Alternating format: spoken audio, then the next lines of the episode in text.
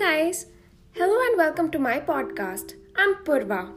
This is my first episode recording a podcast and I thought why not talk about the evolution of fashion industry, the current situation that has been caused in the apparel business due to COVID-19 and rethink what the future looks like. Today, as you know, the fashion industry is at the brink of a retail apocalypse. The closure of several traditional brick and mortar retail stores, which began around 2010, has escalated into a downward spiraling effect. Several big brands have filed for bankruptcy, and the widespread coronavirus is only adding fuel to the fire. If anything, the situation today is much worse, resulting in brands now struggling more than ever, burdened by rising economic crisis and huge financial debts eventually causing some of them to close stores and also file for bankruptcy. I mean, haven't you had that time during the pandemic where one day you woke up and found out in the news that one of your favorite brands filed for bankruptcy? We've all had one of those moments, didn't we? And although bankruptcy does not mean the end of a business for a company, you know how it can lead to liquidation or sale of a company?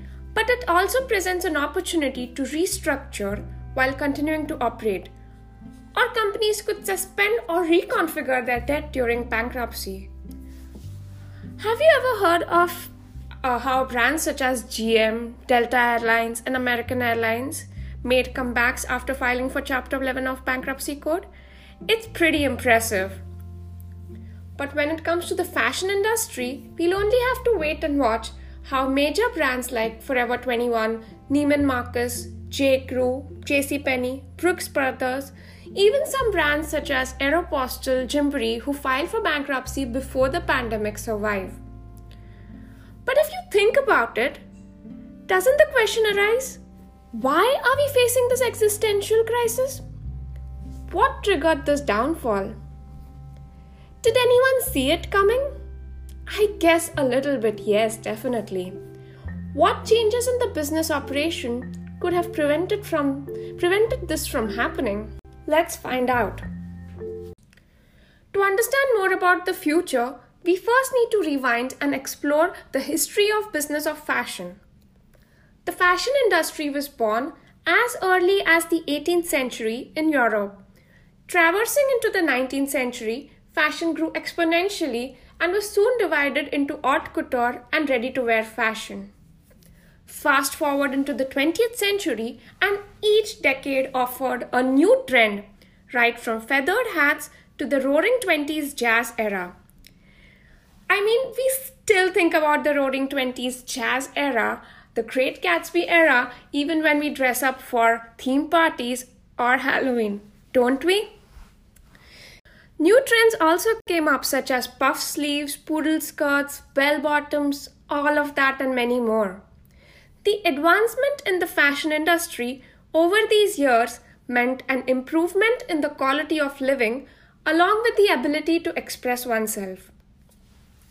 Mid 20th century also saw fashion become progressively more casual across all genders and ages Newly developed synthetic materials like PVCs, acrylics, polyester found their way into everyday apparel, and designers became more and more experimental with their themes and styles.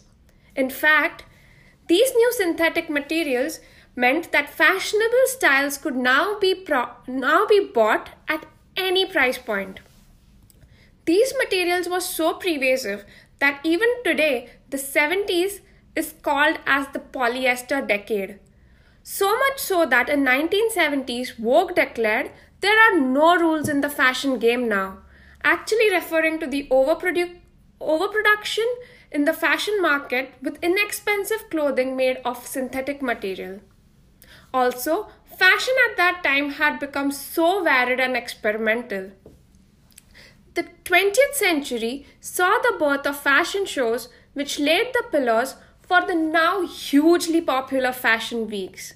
We have the New York, Paris, London fashion weeks, and so many more coming up.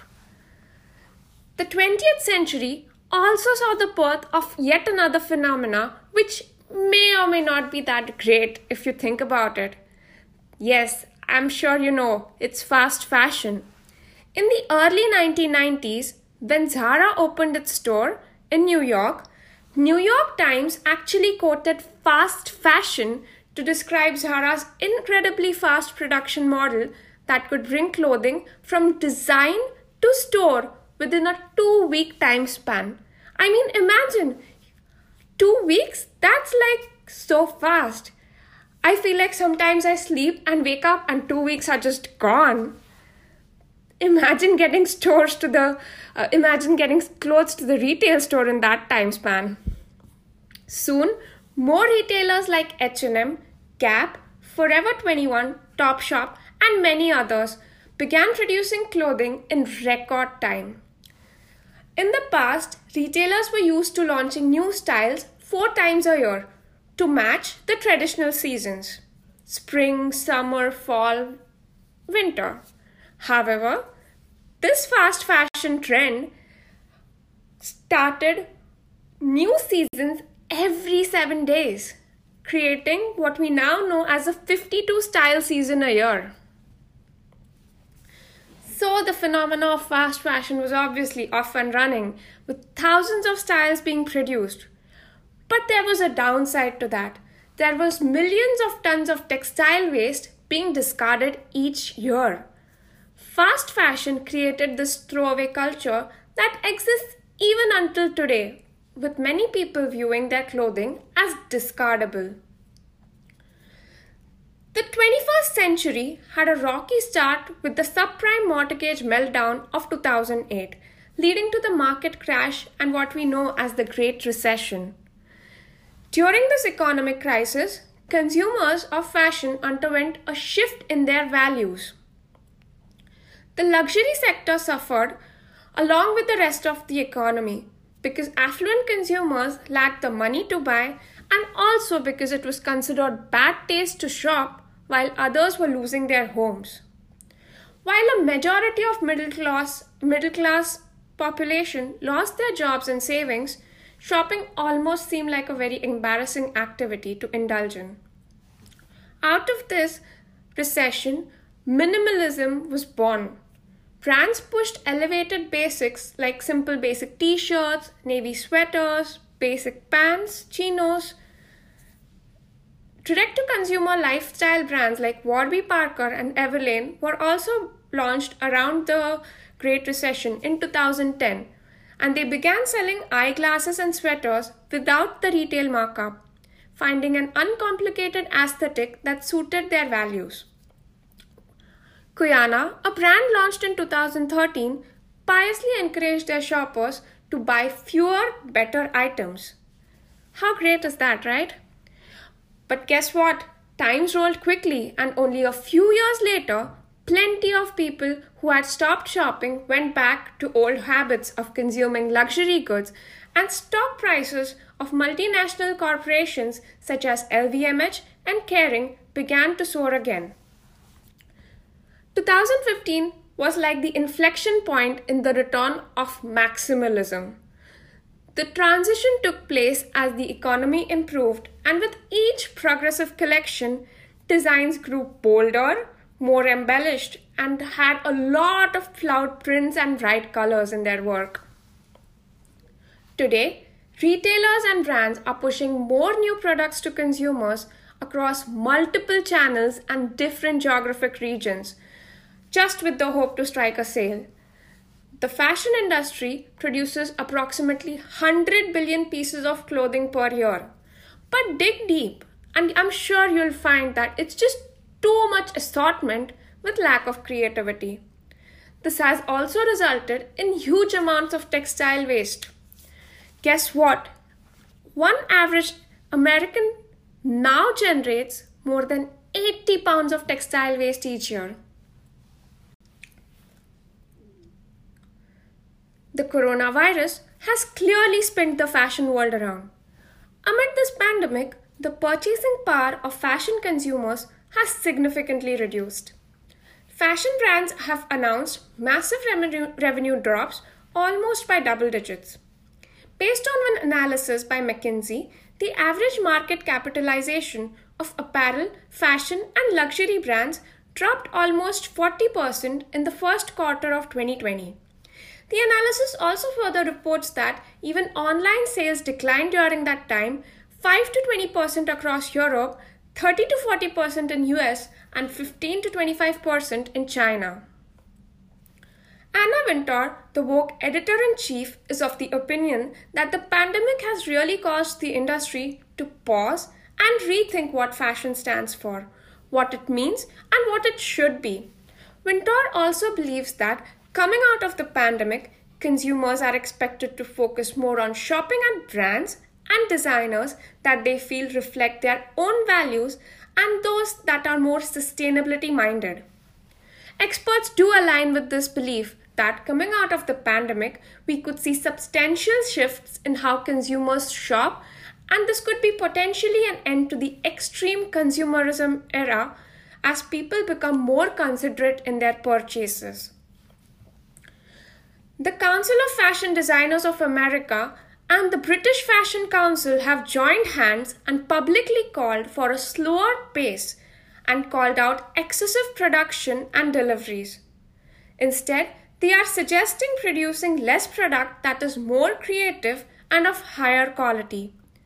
They also called for a shift in cadence so deliveries align more closely to when consumers need them. To know more about what information has been provided by these two parties, you can go online to the British Fashion Council's website and you will find a detailed list of all the information that they have put out in the notice.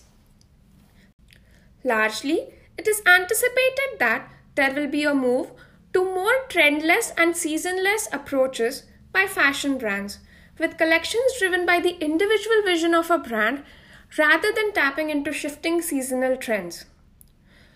Brands like YSL and Gucci, owned by the luxury conglomerate Kering, have already indicated plans to shift towards two seasons per year. The move by these luxury conglomerates could result in other brands following suit. At least we hope so.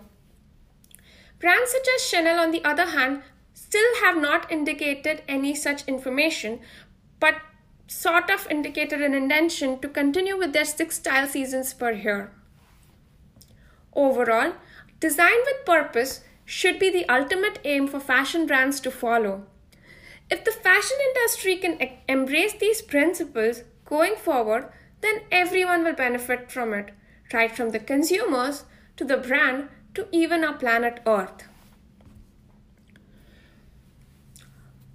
Just to conclude, we must remember that although it is true that in times of crisis consumers reprioritize their needs, it's equally th- true that once crisis passes, they often return to their old habits and patterns. Fashion consumption is largely driven by the fundamental need to project sta- social standing.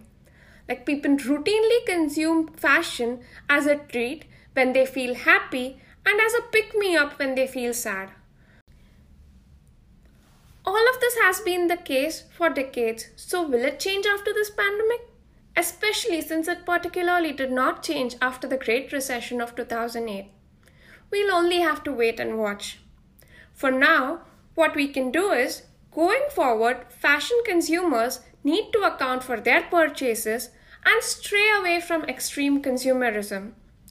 Consumers will also need to do their research and never hesitate to ask brands questions on their production practices and sustainability policies.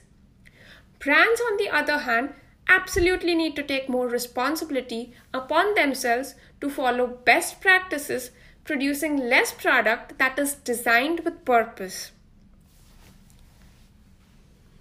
That's it, guys. Thanks for listening to my podcast. You all take care and stay safe. I'll talk to you in the next episode. Bye.